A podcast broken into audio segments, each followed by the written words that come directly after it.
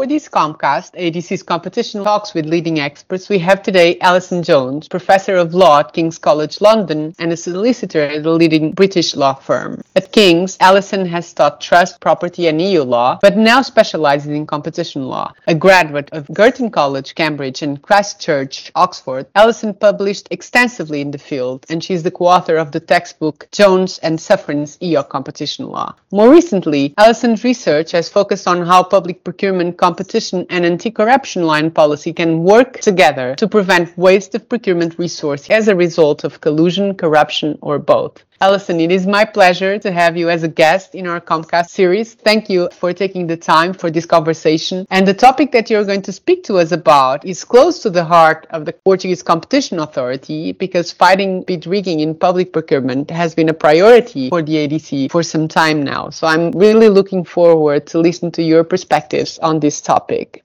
One thing also that we know is that with public spending increasing in the face of the COVID pandemic, this is becoming also an increasingly important topic as we need to make sure or at least contribute to avoid all these resources to be badly spent or to have waste in how the public money is spent in these crucial times. So certainly one of the main questions that I would like to pose to you is what are in your view the key ingredients to a successful successful strategy in combating bid rigging in public procurement. So, the recipe for success on this.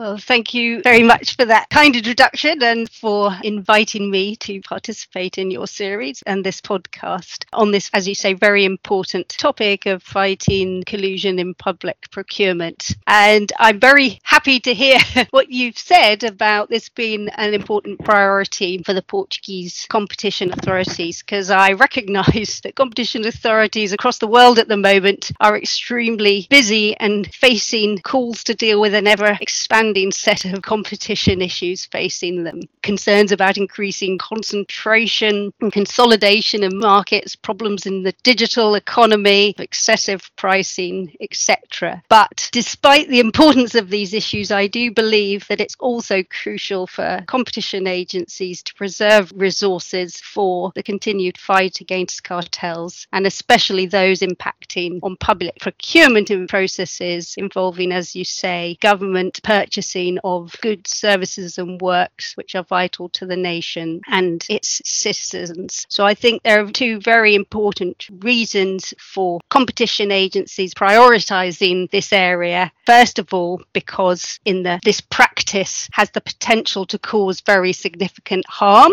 as you mentioned, particularly given the significant proportion of government spend and the vast amounts of money devoted each year to the purchase of these goods, services, and works and secondly, of course, because we know that public procurement processes are particularly prone to distortion by bid rigging practices, which can, in certain circumstances, be bolstered or work hand in hand with the help of an insider, perhaps acting corruptly in return for financial or other incentives. So I do think it's very important to have in place a system which allows a nation to protect their public procurement processes from bid rigging. So I think that highlights the importance if you want to ensure efficient and effective public procurement, a system consequently requires not only a carefully constructed public procurement regime, which is enabled to minimize the opportunities for supplier collusion to distort it, but also robust competition laws which are enforced by proactive and independent agencies which have got sufficient powers to detect infringements and to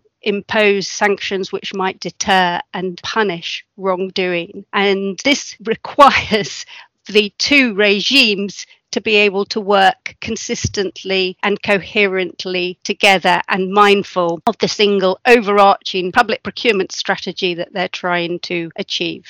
Yes, indeed, Alison, and that cohesion is very important. One thing that I often find is that there's so many tools, legal tools, to try to address corruption, but there's not as much awareness as to collusion outside the competition law community. So that's something that we must try to fight and to increase awareness regarding the harm of bid rigging, as you said, which can be so important. Now, what about prevention, Alison? You've mentioned the strategy, successful strategy in terms of coordinating the different areas of law and policy, but certainly an area in which both procurement law and competition law and policies may be intertwined is precisely on preventing, not only detecting and enforcing against bid rigging, but also preventing bid rigging. So, what do you think is the role for preventing bid rigging in this strategy that you have just described for us? Can you share your views on that, please? Yes, thank you. So I think what's very important is that although every system needs to have a comprehensive system for dealing for public procurement and competition in place and respected agencies to enforce them, it's still the case that even if such a regime exists, that it could be that weaknesses in the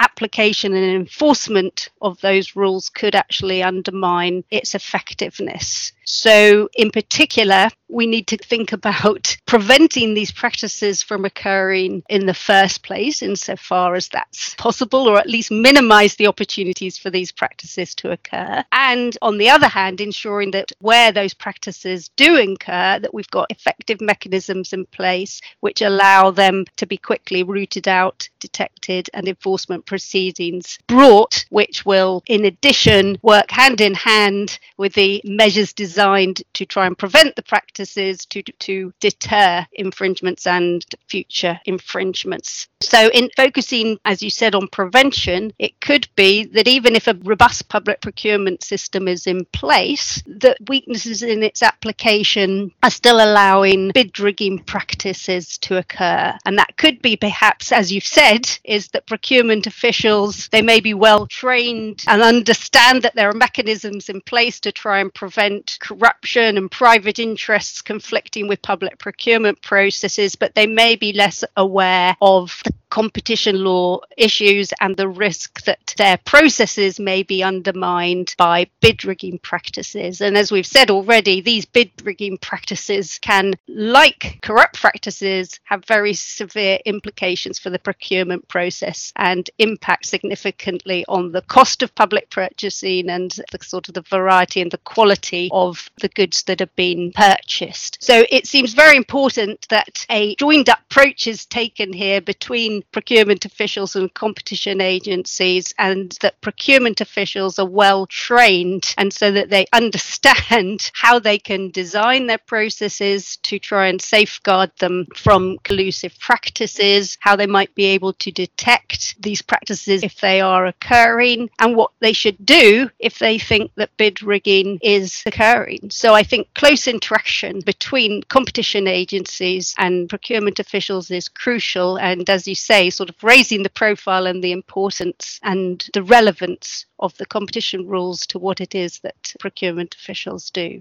Indeed, Alison, and the procurers are first in line, not only for detection, but it's on their hands on design of procurement processes. And I think agencies often see procurement processes where bid rigging took place and think, well, if you had a different option as to the design, maybe the conditions for firms to reach this coordination would not be there. So prevention and, and eliminating the opportunities is certainly key. And that puts the focus on advocacy, advocacy for for competition with contracting agencies, those that are first in line in developing procurement processes, but also in detecting the red flags of collusion. And my next question to you is on what do you think are the key considerations that competition agencies should bear in mind when advocating for fighting bid rigging with contracting agencies? Because we know sometimes aligning incentives is not always easy. So what are, in your view, the key considerations to have in mind? time so I think in addition to the training that we've just talked about, if you have competition law training for procurement officials, they can better understand what features of the market or the way that they're designing their process might actually contribute and increase the risk of collusion occurring so they can better design their processes. But they may also then be in a better position to sort of detect and to see the signs of where it's occurring. But I think what you're referring to is well, what happens next?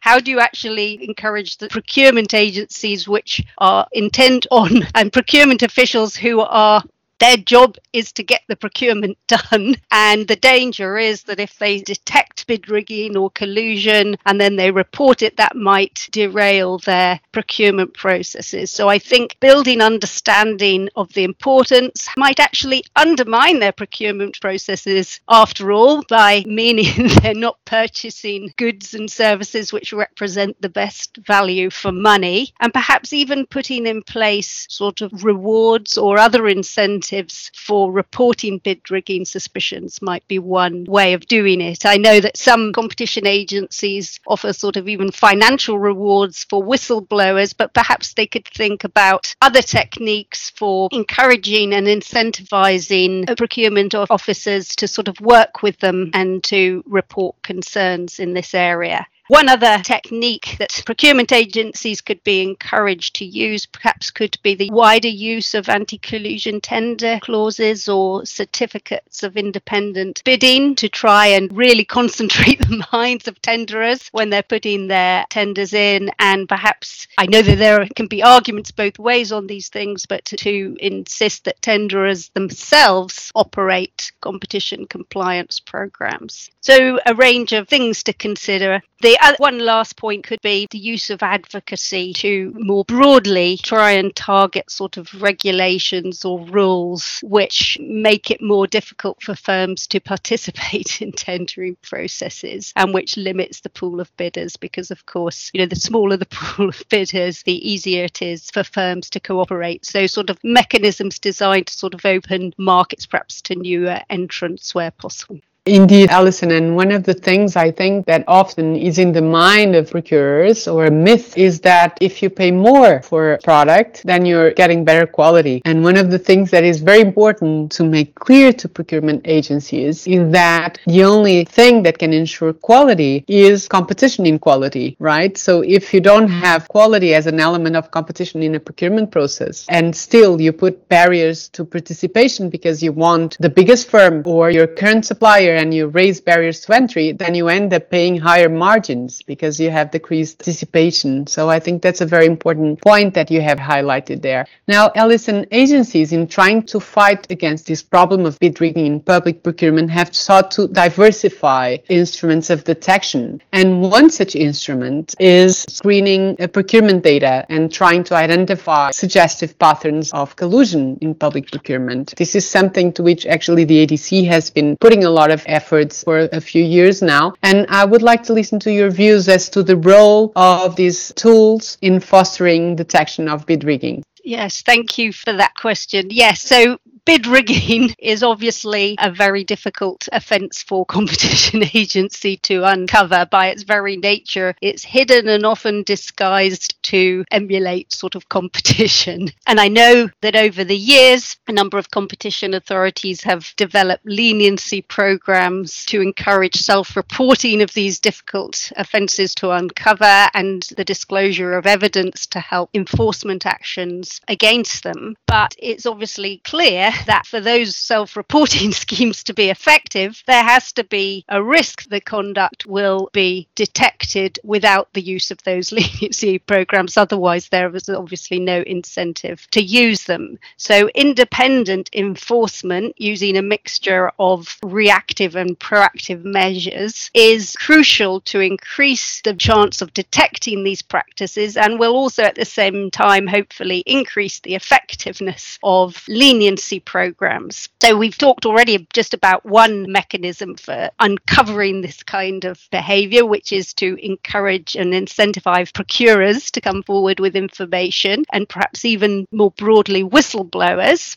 But it is also very important, I think, that competition agencies proactive in trying to uncover this evidence themselves through monitoring markets. And I think particularly public procurement markets, and they may be able to sort of monitor and identify procurement markets which structurally might appear to be ones which might be prone to collusion. But I think what you're referring to here is more a sort of monitoring of behavior through analysing sort of the data that is collected in the context of a public procurement context. And again, public procurement processes, I think, provide rich opportunities for use of these screens. That could be through sort of training public procurement officials to identify red flags, the kinds of things which should raise alarms as to the risk of them, but also perhaps through more systematically the use of screens and even sort of using electronic mechanisms to analyze procurement data, to analyze the data to try and identify first signs or a risk perhaps of collusion. And it's really interesting to hear that you're working on this. I know that in the UK, the competition authority did have a procurement data tool, but I think withdrew it after a few years about concerns about its efficacy. And I know that in Korea, they use a bid rigging analysis system as well, but that it has taken a while to home and develop to make it more effective. But I think with the use of procurement data and these sophisticated tools, these can be very important mechanisms for identifying first signs of collusion or indicators of collusion, which could then be used to trigger further investigation.